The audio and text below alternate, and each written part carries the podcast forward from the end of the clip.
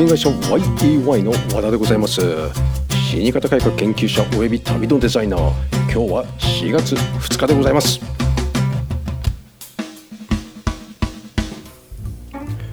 はいこんにちは。まあね今日も天気が良かったんですけれどね、もう茅ヶ崎なんか桜が咲いてね、私なんか桜花粉アレルギーですからね、もうヘイクション、ヘイクションという感じで、やっておりますが、まあ、あのマスクをしているとすごい便利だなっていうのはあの最近分かって、もうマスクが手放せなくなってしまったという話でございます。まあ、そんなところでね、昨日の話は、えー働き方改革およびにのおかげで、えー、同一賃金どあ、まあ、同一作業同一賃金ということが、えー、義務付けられました。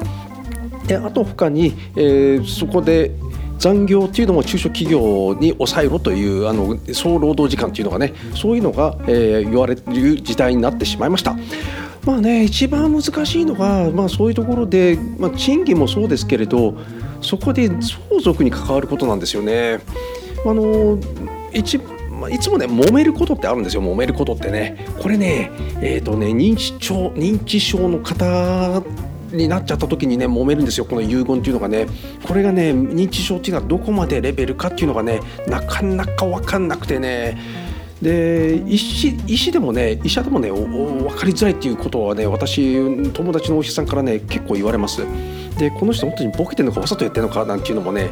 結構あるんですよ。で前にもここでお話ししたことがあるのがあのこの検査官とかこういうとこが来た時にね頑張っちゃう時あるんですよこのあの介護の時のあの方ってね。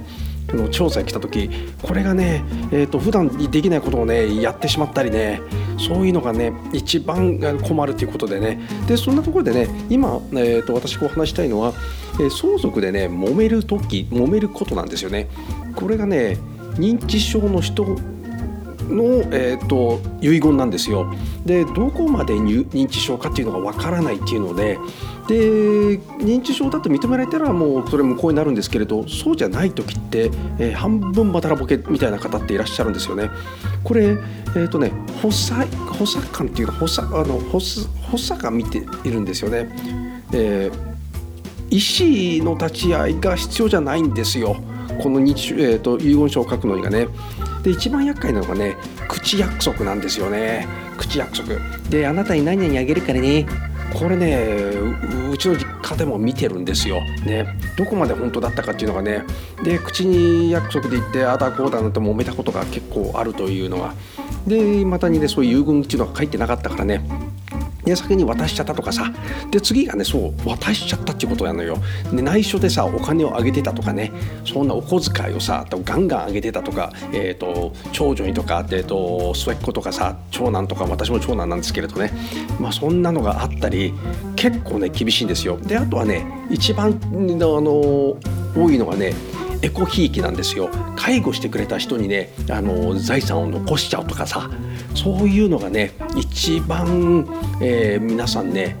イラッとするんですよ。これも揉め事なんですよね。で今ねあの第三者にねあの遺言で残すことができるので、まあ、そういうのもあるんだよねと。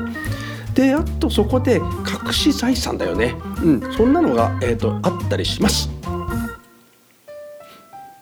今日のお話いかがでございましたでしょうか？